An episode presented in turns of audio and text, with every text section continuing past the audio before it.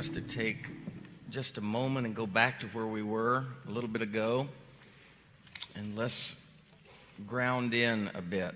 So, why don't we close our eyes all around the room and just still ourselves? Paul Tillich referred to God brilliantly as the ground of all being. And from the dust of the earth we came, so we ground our feet in, we uncross our legs. A wonderful posture of prayer. Meditation is to put both feet on the floor and to literally feel the bottoms of your feet grounding in. This is not simply grounding into the soles of shoes and the carpet and the floor, but it's grounding into God, grounding yourself just like electricity. This is why Moses took shoes off. So we ground in, and I want us to just open our heart to this idea of beauty. As we kind of take the beginning of this journey, think about something that has been beautiful for you a sunset, a newborn child, a field of flowers in Montana, just whatever. And let's take about two minutes and let's hold that object and let it speak to us, let it open us. Let's concentrate now. Let's all take this together, take this journey together. At the end of two minutes, we're going to remain in a complying and open state, just like this, for another few minutes as we listen to a, a beautiful and exquisite piece by Hans Zimmer. German conductor, arranger, orchestrator. So let's hold the thought of beauty for just a minute or two here.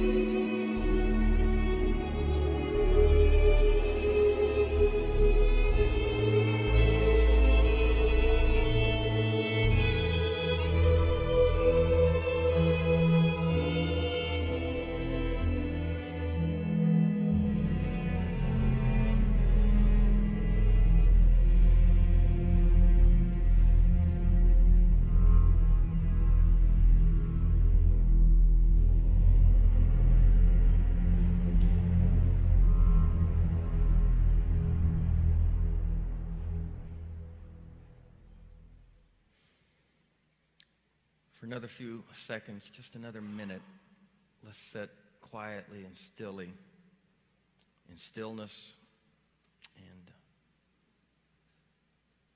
let's listen.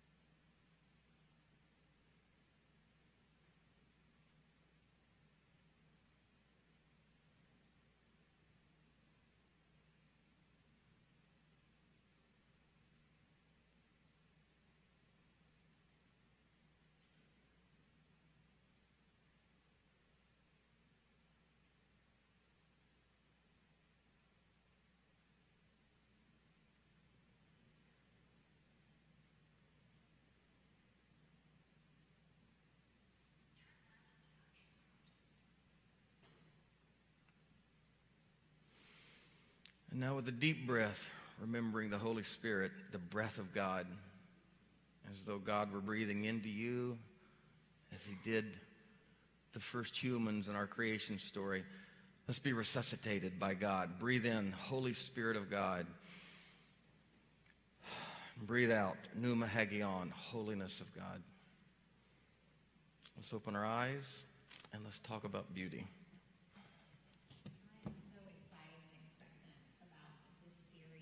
We're hoping that we can expose you to beauty, such as that piece that we just listened to. I encourage you to go back and listen to the full piece. It's called Beauty Can Save the World by Hans Zimmer. Um, we wanted to begin our teaching time this morning by thinking about what the definition of beauty is. And so we're each going to take a go at it, um, each individually. But first, I wanted to look at just the uh, definition by Merriam Webster on beauty. Beauty is a noun, and it's the quality or aggregate of qualities in a person or thing that gives pleasure to the senses or pleasurably exalts the mind or spirit. I love that. Pleasurably exalts the mind or spirit. A second definition is a beautiful person or thing is beauty. Third, a particularly graceful, ornamental, or excellent quality. And fourth, a brilliant, extreme, or egregious example or instance. So as I read that, I realize that for me, beauty is so much more than just this. And so we are asking ourselves this morning, what is beauty? And I think we have to start by asking, is beauty subjective or does it possess objective qualities? So, an objective uh, perspective is one that's not influenced by emotions or opinions or personal feelings. It's a perspective based on fact, it's based on things quantifiable and measurable. And so, I have to start asking is there a measure of beauty? Is beauty measurable in itself? A subjective perspective is one open to greater interpretation based on personal feeling, on emotion, or aesthetics. And so the question there is can beauty truly be known only to the eye of the beholder? And for me, I think it is both. So when I'm answering the question, what is beauty? Beauty is for me first essential. Beauty is a revolving door that leads us from the visible to the invisible world. Beauty is a threshold of truth. So often, beauty has become a function of one's subjective feelings of contentment or of one's feelings of what is pretty or what is sentimental. Beauty has often been co opted by industry, be it fashion or our entertainment industry. In my opinion, our culture's very definition of beauty is restricting, and it's less than what true beauty represents. It seems we have not stewarded this beauty well that we have been graced with. Also, as I'm answering what is beauty, beauty is as much the activity and the process as it mm-hmm. the results. So beauty is not just for the domain then of aesthetics and of artists. And I say that as an artist myself. It is not. It does not just belong to us. As I was researching, I realized that before the Renaissance, concepts of beauty were intertwined with notions of thought and of wisdom, of intellect and action. But we have moved away from this now. We have confused beauty often with glamour, with opulence, and with decoration. In a book by Daniel Cantor called A Call for Renewal. He says it's remarkable that notions of wisdom, truth, goodness, call, church, and vocation, they are all traced back to ancient connections with beauty.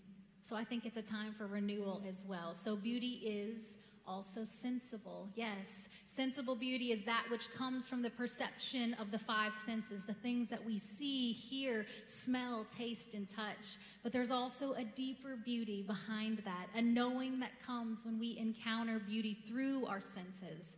So often we've stopped at just the senses and we've made beauty far too shallow and we have not explored its depths. With magazines and with cultural standards, we have often exploited beauty. Thus, our minds are then constantly filtering and working hard to process, and often because of that, our defenses are up when we're talking about what is beauty, who is beautiful. Beauty, though, again, is that threshold to truth.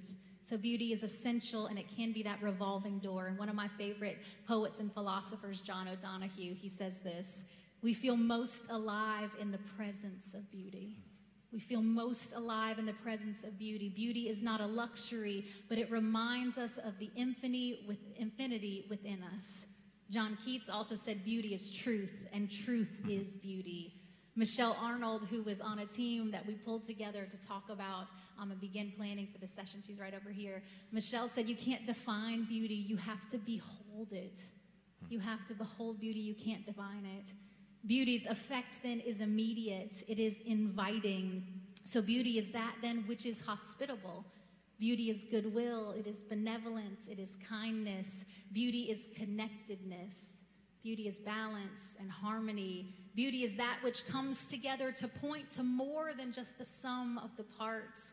And so, our hope in this series is to encourage you not just to find beauty, but to see it in all things to know that beauty is not a window to the divine, that beauty itself is divine. Beauty is watching human excellence, like we do within the arts, hearing that piece. Or think about in sports, that is beauty when we are watching human excellence. Um, I randomly happened upon a CrossFit competition on the TV the other day, and I was watching beauty because these people were pushing themselves to their limits. Think about um, when we watched the um, Olympics this summer, watching Michael Phelps swim and win those golds, watching Simone Biles or Aly Raisman, uh, Rassman, they were fully alive in that moment, and that was beautiful. So, beauty is then taking the human capacity to the limits, and that is inspiring. It was beauty for me when I was in the room um, of two of my best friends, Shelly Kofall and also Aaron Haley. I was there in the hospital room with them when they gave birth to their children and watching their feminine frame push to the limits of themselves and then watching a new life being brought into this earth. That was beauty and that was divine. And the same feeling for me happened when I was in the hospital room with my brother in law and I was able to watch him take his last breath. His body had met its capacity and its limits. And in that moment, it was beautiful and it was divine. So, what is beauty? Beauty is also, for me, it is simplicity, it is wholeness, it is oneness. All these things are aspects of the absolute and of God, I believe. So beautiful points to something more transcendent than we as humans have the tendency, though, again, to put boundaries on things. We long to have definitions, we long to have certainty and clearness, but I think beauty pushes against that. Beauty is boundless. You can't capture beauty. Beauty is that which captures you. You can't capture beauty. Beauty is that which captures you, and so it has power, infinite power. I read this week that to experience beauty, you need neither religion nor philosophy. You need neither arts nor aesthetics, neither science nor culture. All is being flooded with beauty. All it needs is dedication. So, beauty is for me finally a deep knowing, which Cantor in his books calls a deja vu of the spirit. Wow. So, growing up in the evangelical world that I grew up in, um, beauty was not something that we talked a lot about.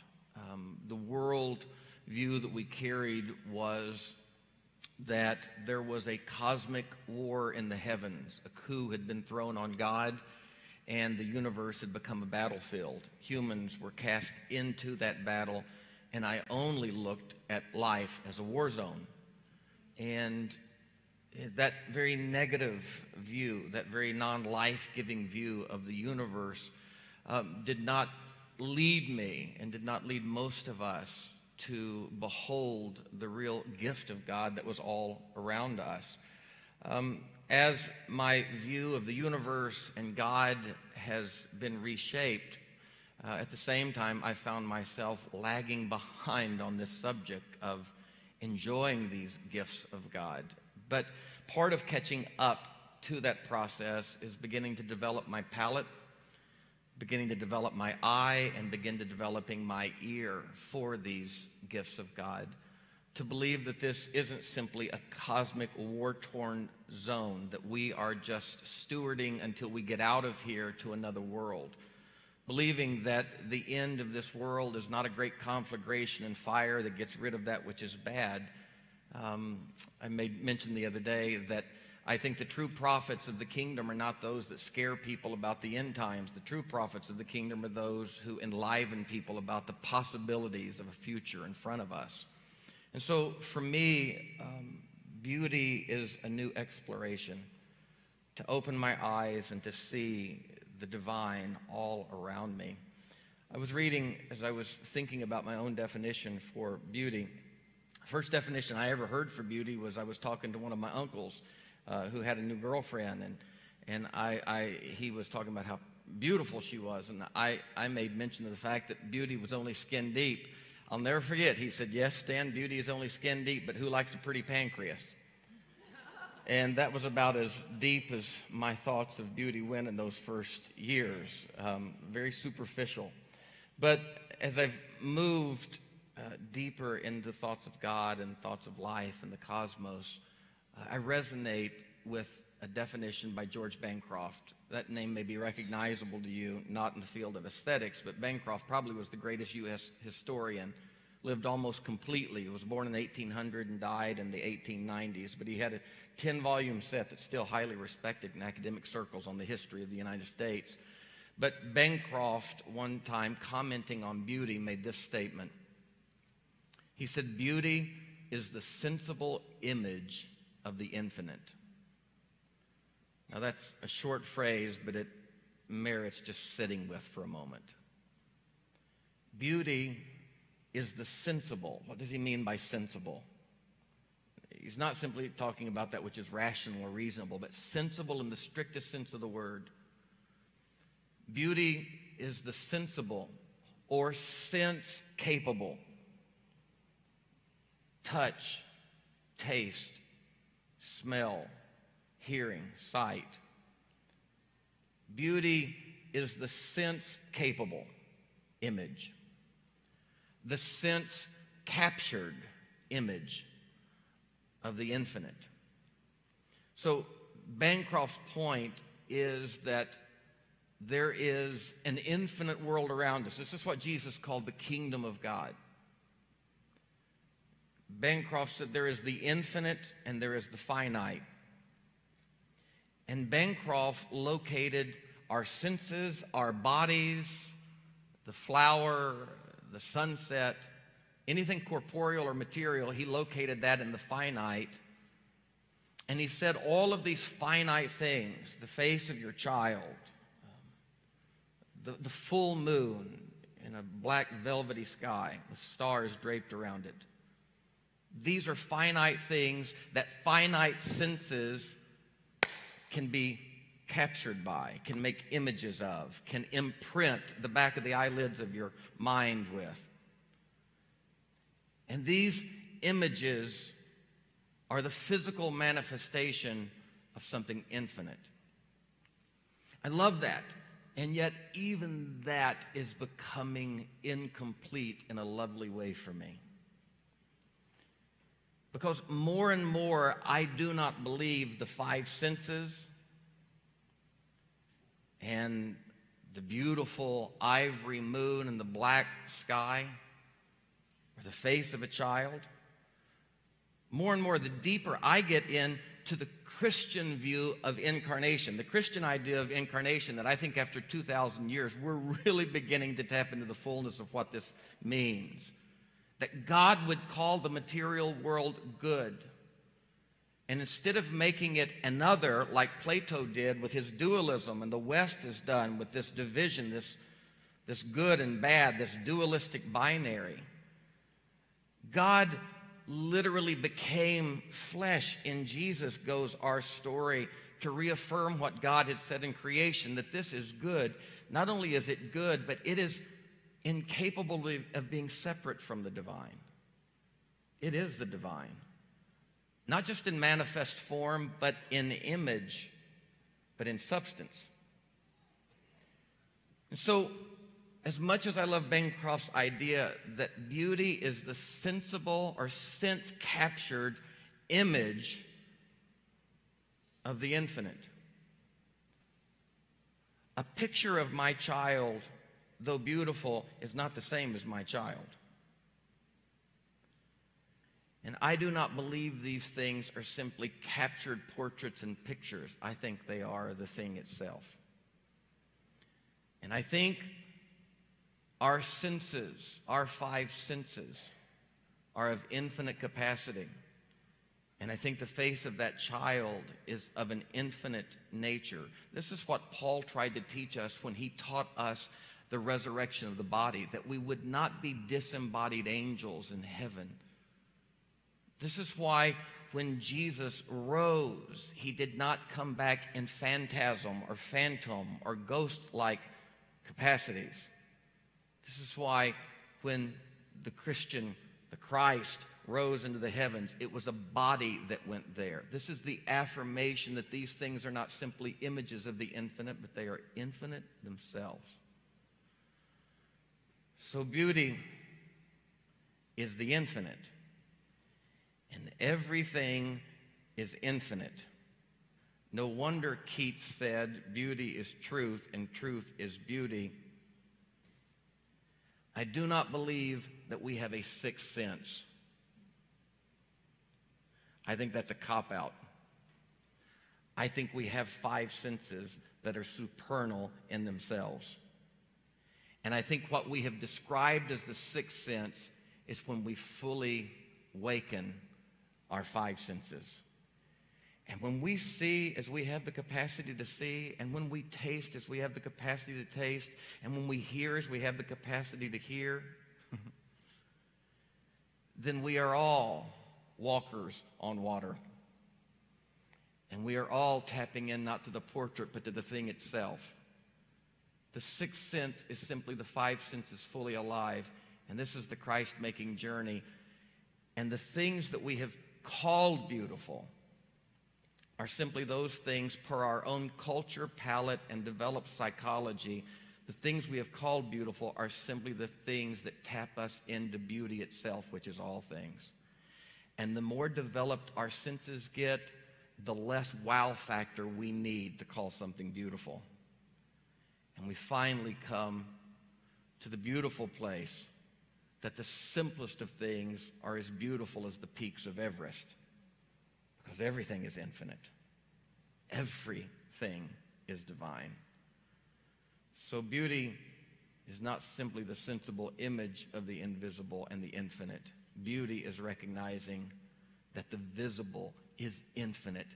So let us taste and see that the Lord is good. Amen? Beauty. Hmm. Why don't we have Shana come now? And do you, uh, do you want to open it up? Maybe get a couple of other, yeah, she's coming do that. We'd love to hear from you. And again, this isn't a full definition, but if you have a word or a thought that's on your head when we say beauty is, what comes to mind for you? That's good. Just like a pop, like Yeah. what? Yeah. Anybody? You think of beauty. I, I like that. I haven't thought of that. You think of beauty. Let's do like the psychiatric ink blot. You think of beauty. What comes to mind? One Slip word. your hand up and we'll, yes. Love. Love. My daughter Samantha, when I held her in my arms after 36 36 hours of labor, hours of labor, and you held your daughter. We'll just repeat it. I think it was because of all that pain, and then there was this incredible nine-pound baby in my arms, and it's you know. Nine pound baby. Somebody give this 36 woman a medal. Yes. 36 hours. 36 hours of torture and its beauty. Yeah. and, and I just I can't get her image out of my mind. I want to call her and tell her that. Beauty. Yeah. Somebody else. Beauty. First. Carol. Oh, you're pointing. Oh, Yes. Oh, there they are. Um, Beauty is connection for me. Yeah, yeah. Connecting to reality. Yeah. Mm-hmm. Mm-hmm. DeMarco. Authenticity. Yes. Yeah, and I don't, we don't have to have the microphone. Yeah. We're just doing one word. Holler it out. Yeah, Sarah. Grief. Grief. Not weird at all. Jesus said, Blessed are those who mourn. Something about that to me says Jesus was saying beautiful. Mm. That's why my, our, my hero, Nicholas Wolterstorff, after he buried his 25 year old son from a mountain climbing accident, said he finally realized that lament is love song. Oh, lament is love song because grief is existential testimony to the worth of the thing lost. The depth of the valley is the measure of the mountain. Blessed. Jesus could have said, Beautiful are those who mourn. Others, Symmetry. symmetry. Yep. Blossoming. Metamorphosis. Yes. Fully experiencing what's going on around you. Yes. Yes. Effort. Yeah. I love the fact that the person carrying the microphone around to everybody, when she finally talks, she doesn't use the microphone. That just, that's us. We just hate the microphone. I know. I, we hate the microphone. We can't get the microphone thing right, can we? Beauty is Uh, effort. beauty is effort. That goes back to Phelps and the swimming and the Yes. Bravery. bravery. Beauty is bravery. Mountains. Yep. I hear. Imperfection. Imperfection. Yes. Being available. Beauty is. Yes. Growth. Beauty is growth. Yes.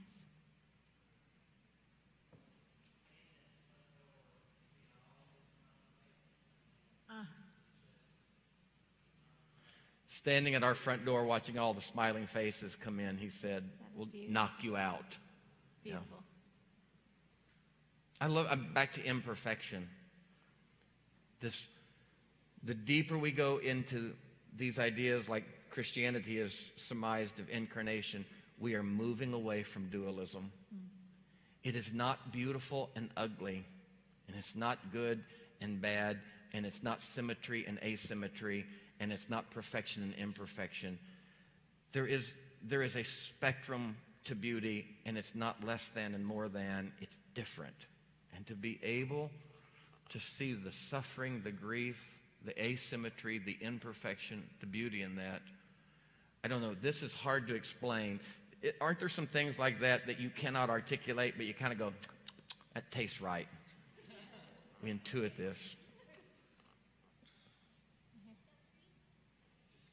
Disco- How old are you? Eight. Yes. That's beautiful. Discovery. Confident humility. Confident. Mm. Beauty is asking for help. Butch. Acceptance. Yeah. Yes. Innocence of children. Drew. Simplexity. Did you just make It's that one of those Stan words. Hey, Simplexity. Someone had their hand back here. Yes. Everything that's within us. gosh, I, we were just listening to Deepak Chopra the other night. He was in town. Mel and Ben, we, we went, and um, Chopra was talking about the fact how when we breathe out, our exhalation is 10 to the 22nd power of atoms or molecules, not just atoms. 10 to the 22nd power we breathe out. And when we breathe in, we're breathing in 10 to 22nd power. And our breath carries organic material. We literally are breathing out parts of our kidneys and our hearts. We, sounds gross on one level, but we are breathing ourselves out. And we are breathing one another in. He said at any given moment, each of us have at least a million atoms in our bodies that belong to Jesus. We also have a million atoms in our body that belong to Hitler.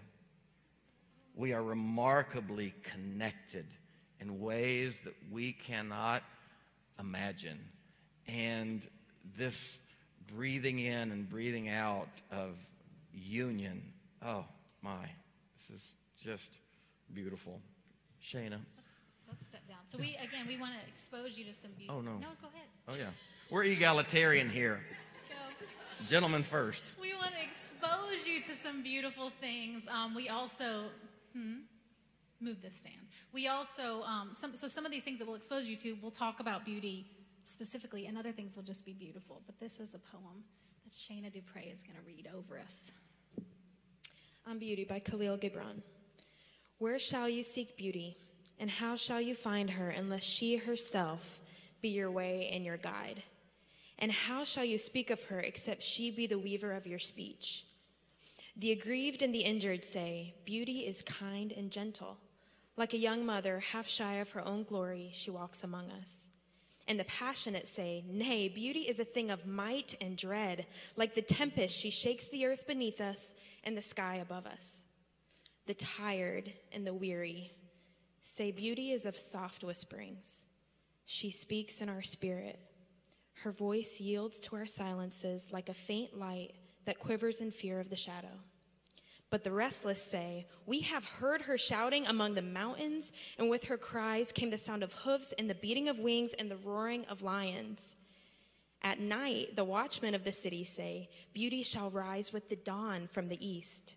And at noontide, the toilers and the wayfarers say, We have seen her leaning over the earth from the windows of the sunset. In winter, say the snowbound, she shall come with the spring, leaping upon the hills. And in the summer heat, the reapers say, We have seen her dancing with the autumn leaves, and we saw a drift of snow in her hair. All these things have you said of beauty. Yet in truth, you spoke not of her, but of needs unsatisfied. And beauty is not a need, but an ecstasy. It is not a mouth thirsting, nor an empty hand stretching forth, but rather a heart inflamed and a soul enchanted.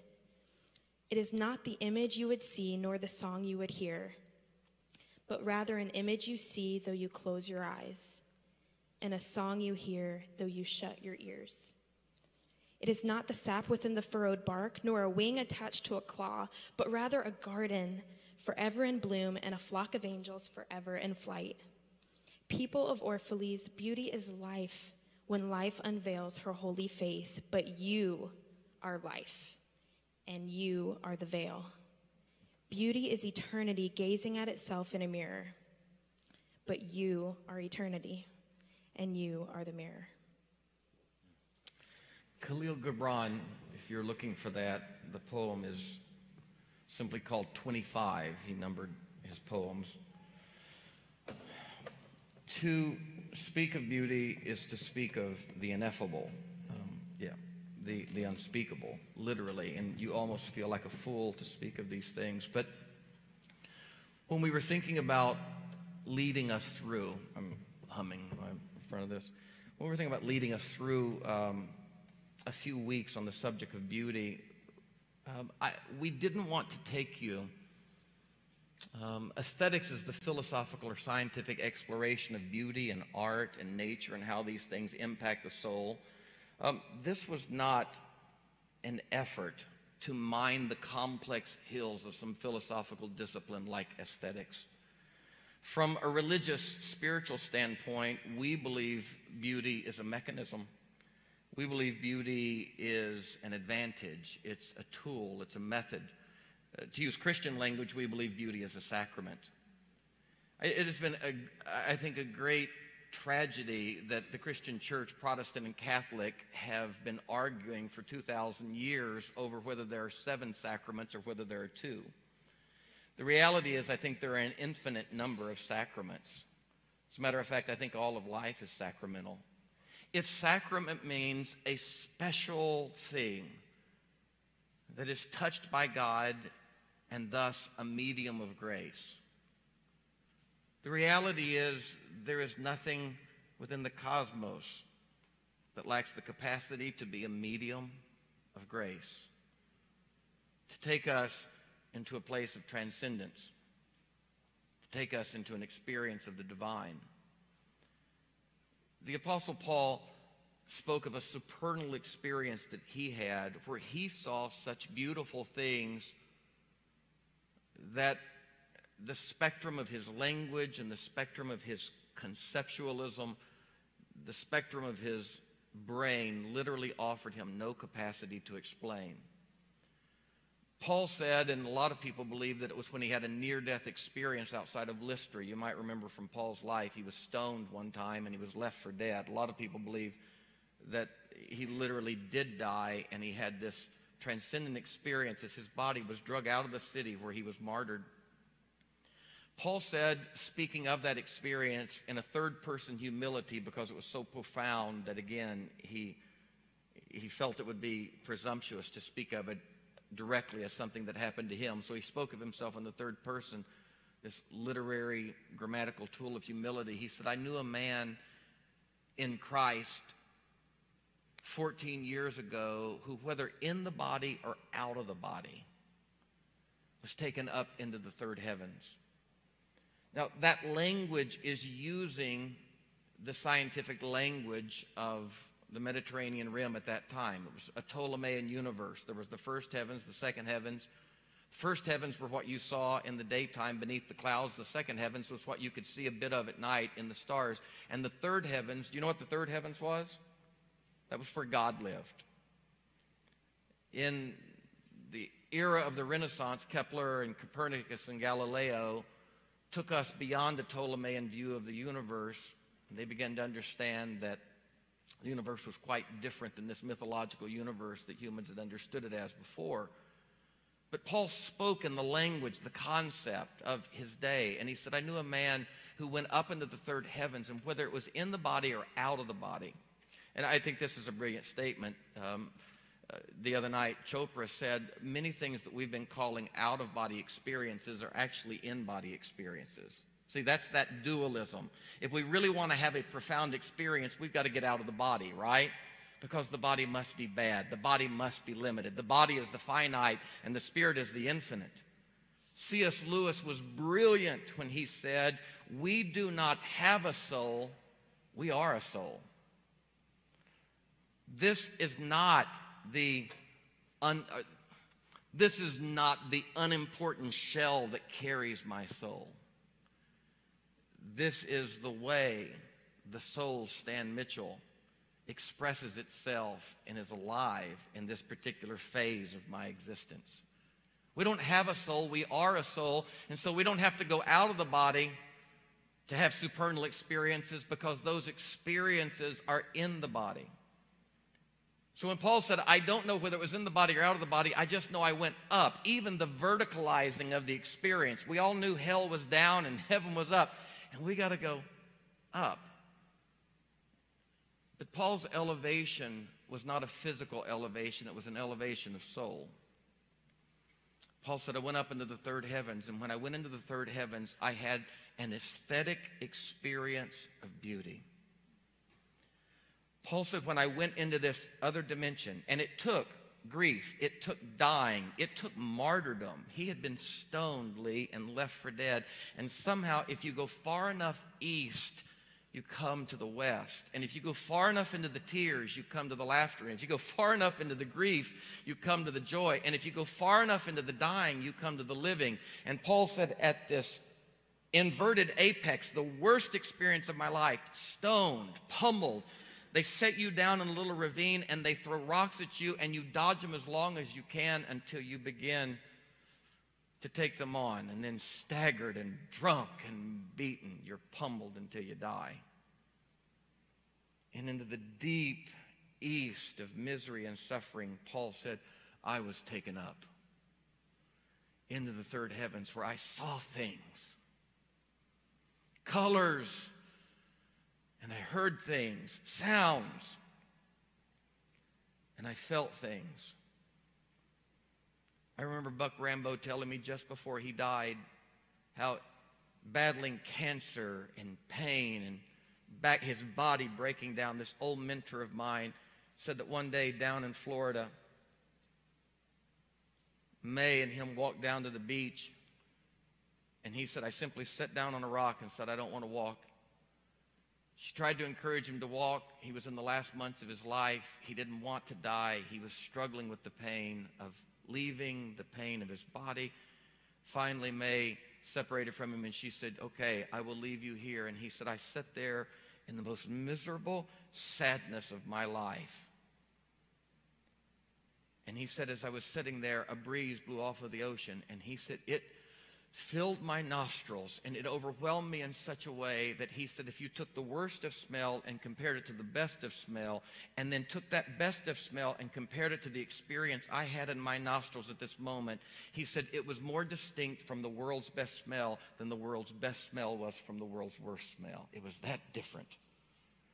And he said, it literally gave me goosebumps. And he said, I had never had, he said, the accumulation of all the experiences that I had ever had, physically, sexually, psychologically, every great experience, it came into this moment. And he said, for the next 15 minutes, it overwhelmed me and my hair stood on end. And he said, if I, if I could tell you, he said, I, I can't even tell you, but if I could have, I would have given everything I'd ever had in my life, every penny I'd ever owned for the experience of that smell. And he said, finally, as the smell began to subside, he said, a voice spoke to me, and the voice said, Buck, it's me. And he said, I knew this was God.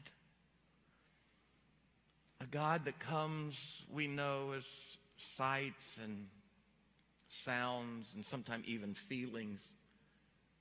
But God came to him as a smell. He said it was the pearl of great price that I would have sold everything I had and I would have bought that field for that smell was perfumed. Paul said, I went up into the third heavens and I smelled and I saw And Paul said, when I came back and crossed the membrane into this dimension, which was a de elevation, I came back down from the third heavens and I was here. He said, My tongue failed me. I longed, as Buechner said, to take the silver tongue of an orator and dip it into wisdom's fount. But as I spoke, clack, clack went the wooden tongue of my ignorance against the palate of my inability. Clack, clack goes the wooden tongue. when you couple that experience that Paul had, and I have had two to four of those experiences in my 48 years, with the wisdom of Jesus when Jesus said to the Pharisees, denying dualism, denying the diminishment of the physical, denying the separation of the finite and the infinite, Jesus said to the Pharisees, religion still sees the infinite and the finite, the physical and the spiritual, the kingdom of heaven and the kingdom of this world.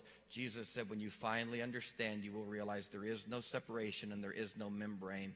The wormhole is inside, the veil is inside, the thin place is inside. And the elevation is not a physical elevation into the stars, it's a supernal spiritual elevation deep into yourself. Because we are made of stardust. And the universe inside of us is larger than the universe outside of us. So when Paul went into the third heavens, Jesus told the Pharisees, Do you not know the kingdom of heaven is within you? Paul went deep into himself. And the out of body experience is the in body experience. And that is what spiritual guides and directors do. They try to nurture and facilitate that. And it is our conclusion that the things we have called beauty just might be the keys that unlock not the heavenly external journey, but our brains have been created by God, our souls have been designed by God, that these mechanisms of art and nature and faces and symmetry and asymmetry and grief and these little gifts, her voice, the poetry of Gibran, are the keys that unlock the wormhole, and off we go into a journey where we sit by seashores, and as we are dying, smells fill our nostrils that we would sell our souls for because these smells are our soul. This is why we take you on a journey toward beauty. Amen. Thank you. I want to invite our musicians back up and also our offering attendants to prepare themselves. So, we're going to be talking about this for the next three weeks after this. And I would love it if this week specifically, your call to action, um, besides noticing beauty not only in yourself and the world around you, I want you to take a picture of what beauty is to you and email it to me, Melissa at gracepoint.net. And we're going to show them all next week. I also would love it if you're on Facebook and social media, if you'll post this beauty is dot, dot, dot post your picture and put hashtag beauty, hashtag grace point. Okay, so literally, because I my brain thinks slow. This week, Yep. find something that I think is beautiful. Yep. Take a picture of it and send it to you. Send it to me, and if you're on social media, put it on social media. and we're going to show those. yeah, next. Wow, that would be great. Yeah. I like that. she surprises me. I think that's incredible. Oh. Do you want to talk about quickly what we're doing next week before she sings this song? Yeah, uh, you know, you can explain that better than I can. Mel and Michelle were talking the other day about we have so externalized beauty in the other. I think one of the great journeys is the internal journey of discovering our own beauty. And um, there are so many profound stories that I could tell here that just came out of our conversation the other day, but one of them uh, may have been Mel, had the idea of taking communion next week in, a, in another form, but a be- very beautiful form. If the Apostle Paul said communion is simply recognizing and discerning the Lord's body. And then Paul said it is recognizing and discerning the Lord's body whom you are. I as well as all of you, have always wrestled with insecurities from physical appearance to psychological expression. We all have our own insecurities. Uh, some of us mask them better than others.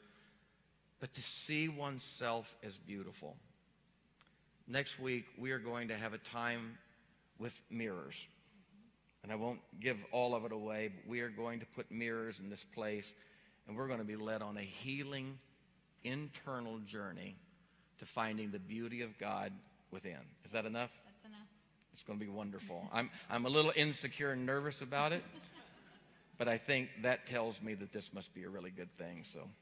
Would you stand with me as we close? Thank you for being here with us today. As always, you can give online or give at the door. We always have those offering boxes. Some of you don't like to give in the bag, but we are so grateful for how you partner with us here at Grace Point.